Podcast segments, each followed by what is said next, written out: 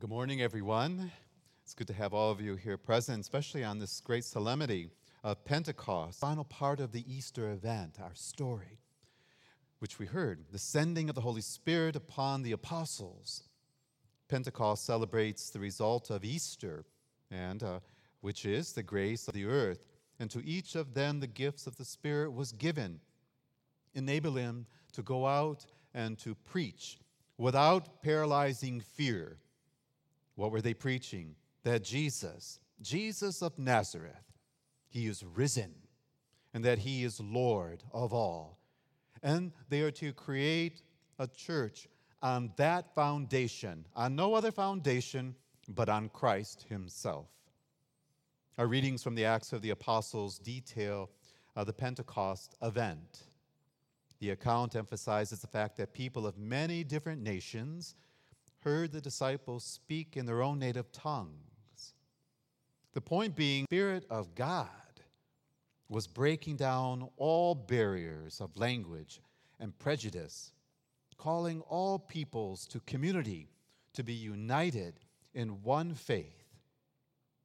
St. Paul, in his letter to the Corinthians, reflect on the actual workings of the Holy Spirit within the Christian community speaking about the many gifts given for the service of the new church, but also as a continuing source of unity among the people.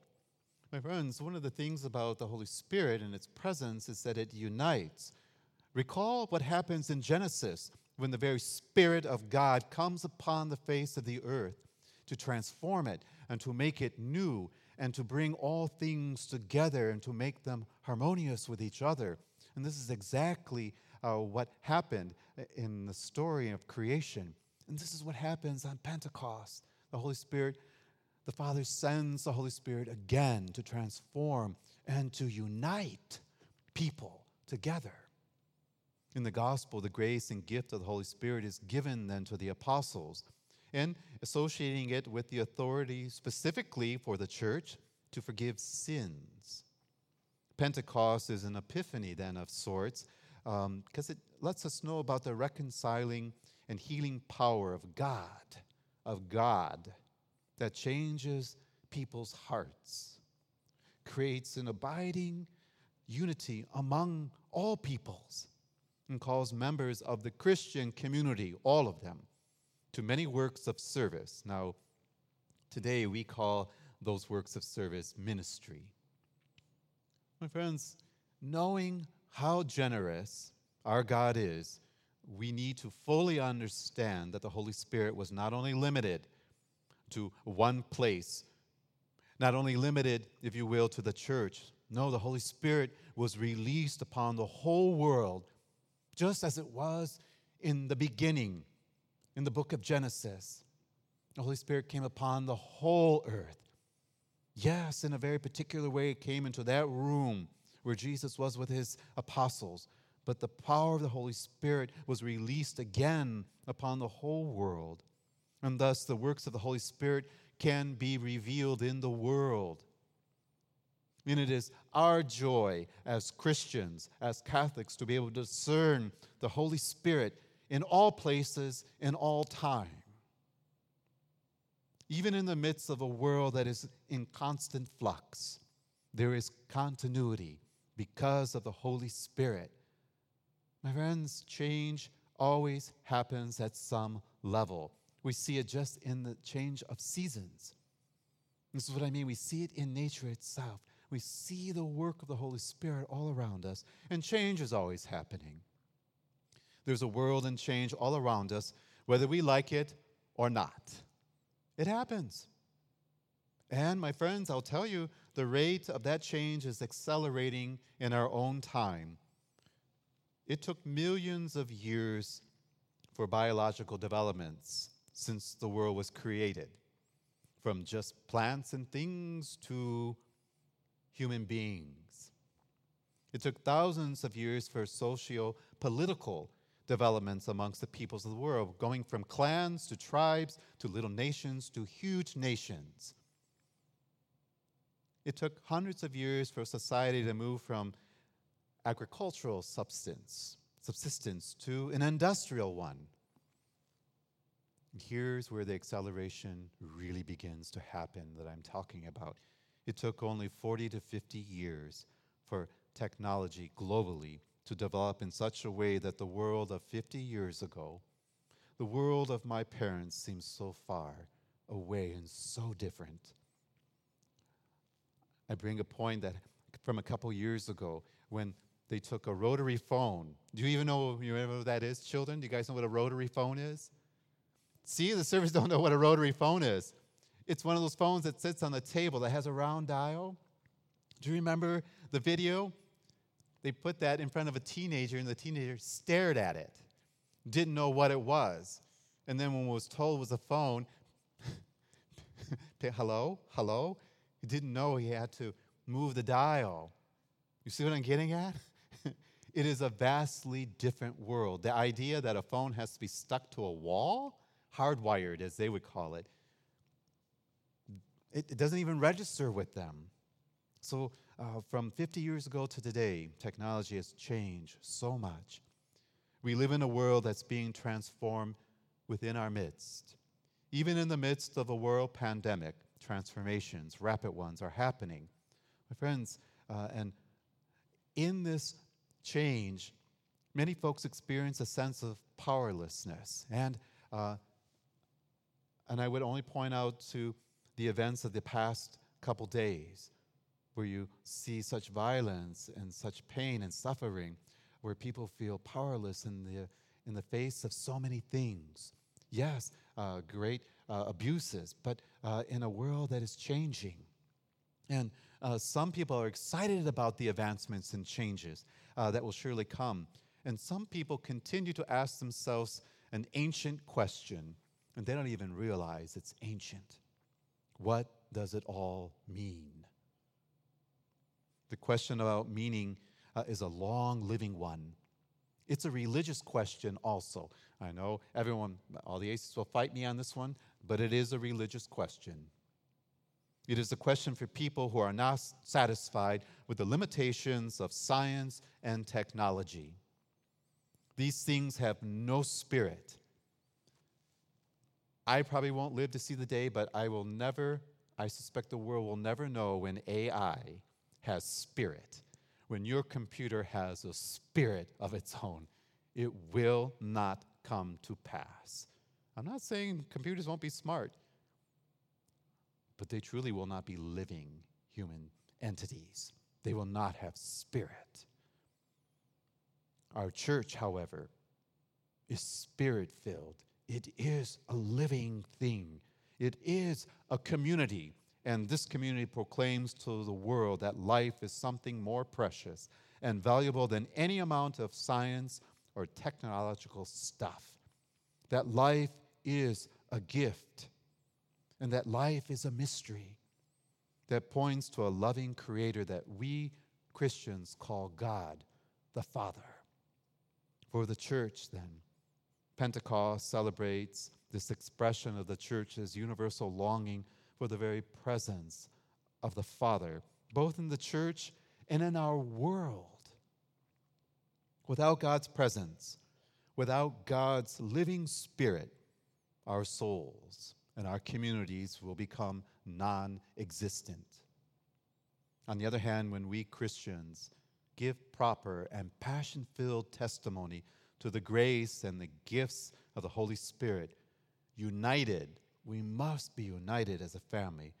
We will bring enduring hope and light into a world that needs it now.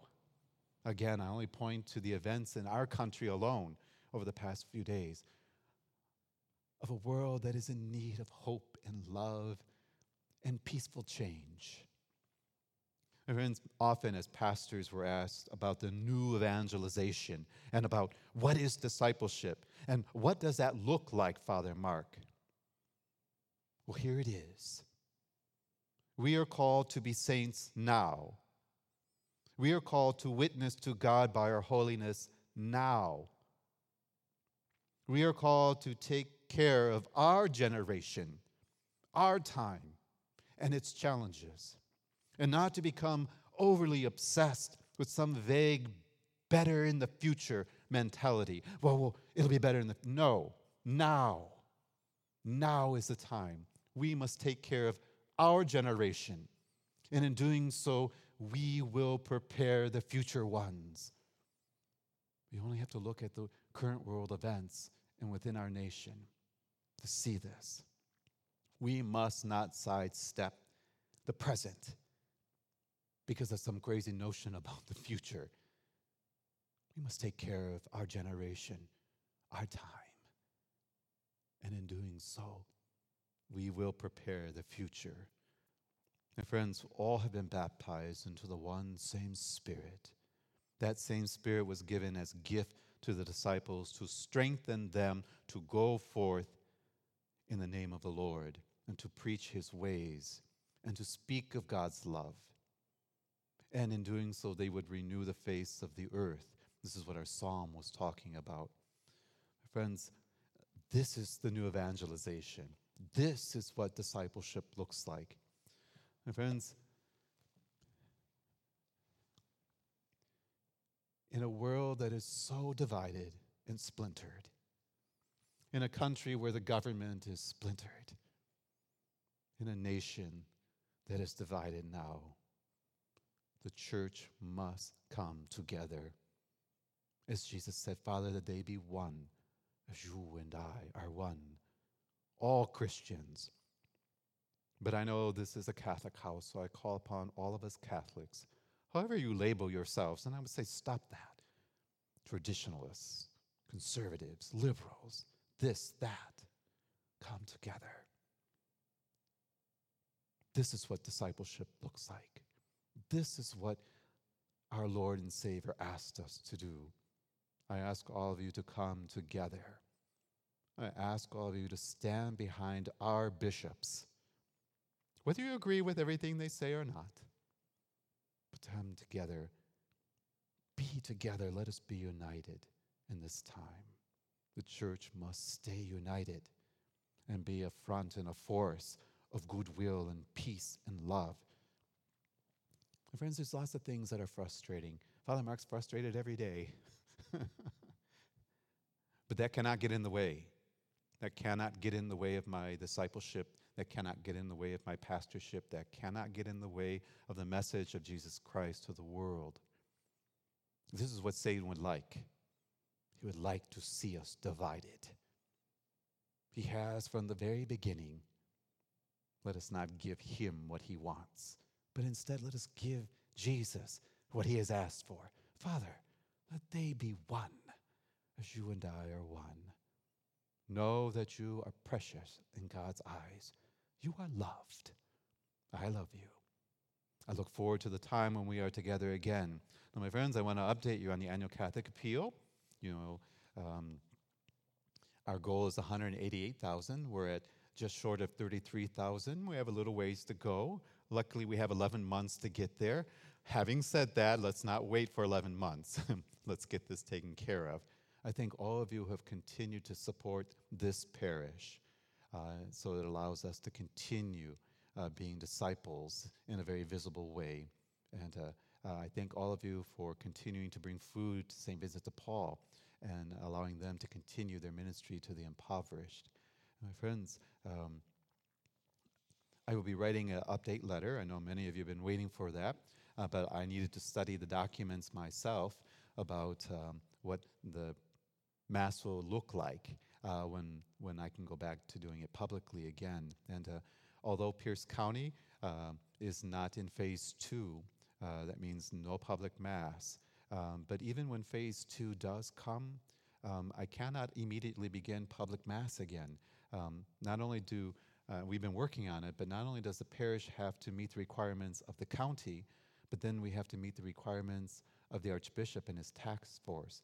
And once we have achieved that, only then will I be able to celebrate Mass publicly again. Um, and I will have to submit a letter with a checkoff list, and we're already beginning to implement uh, the things that are necessary in preparation for that time uh, when Pierce County moves into phase two. And uh, yes, there's going to be changes, and yes, it's frustrating. And but what are we to do?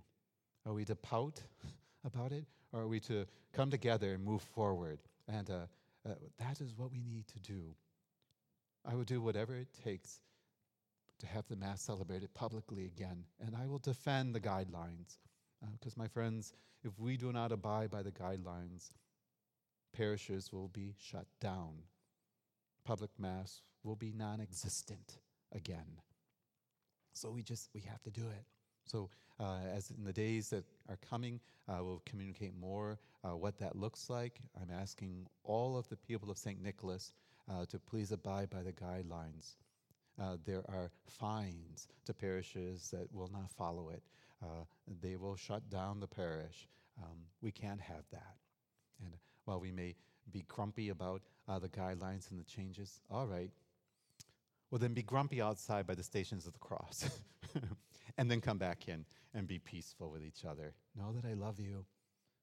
I so look forward to the time when we are together. And remember, this is the day the Lord has made. Let us be glad and rejoice. My friends, uh, we have begun to implement some of the changes, so you'll see uh, the servers are now near me, and uh, the books are all being handled by me. Uh, you'll notice in the Mass the sign of peace to the people that will be removed. Uh, it has always been an option. Uh, so uh, the option is being executed uh, when, especially when mass people are allowed back. There will be no sign of peace to the people, to each other. I wish all of you a, a very blessed and peaceful Pentecost this day. My friends, I thank you again for those who have not yet. Uh, made their pledge to the Annual Catholic Appeal. I ask you to pray about it and make your decision and make your pledge um, as soon as you can. Again, thank you for continuing to support our parish uh, through your financial gifts that we may continue to our ministry. Friends, uh, as I said, I will have a letter update uh, in the next day or two uh, available on our website uh, about the changes that will come. Uh, and we'll pray that Pierce County, along with King County and Snohomish, will move into phase two, and that we pray for vaccine and a solid and true uh, medication to help eradicate uh, the virus and those who uh, are experiencing it uh, heavily. My friends, this is the only thing that will prevent uh, further changes when it comes to our mass is vaccines and medications. So we pray for all the scientists and medical professionals and everything to go about doing this.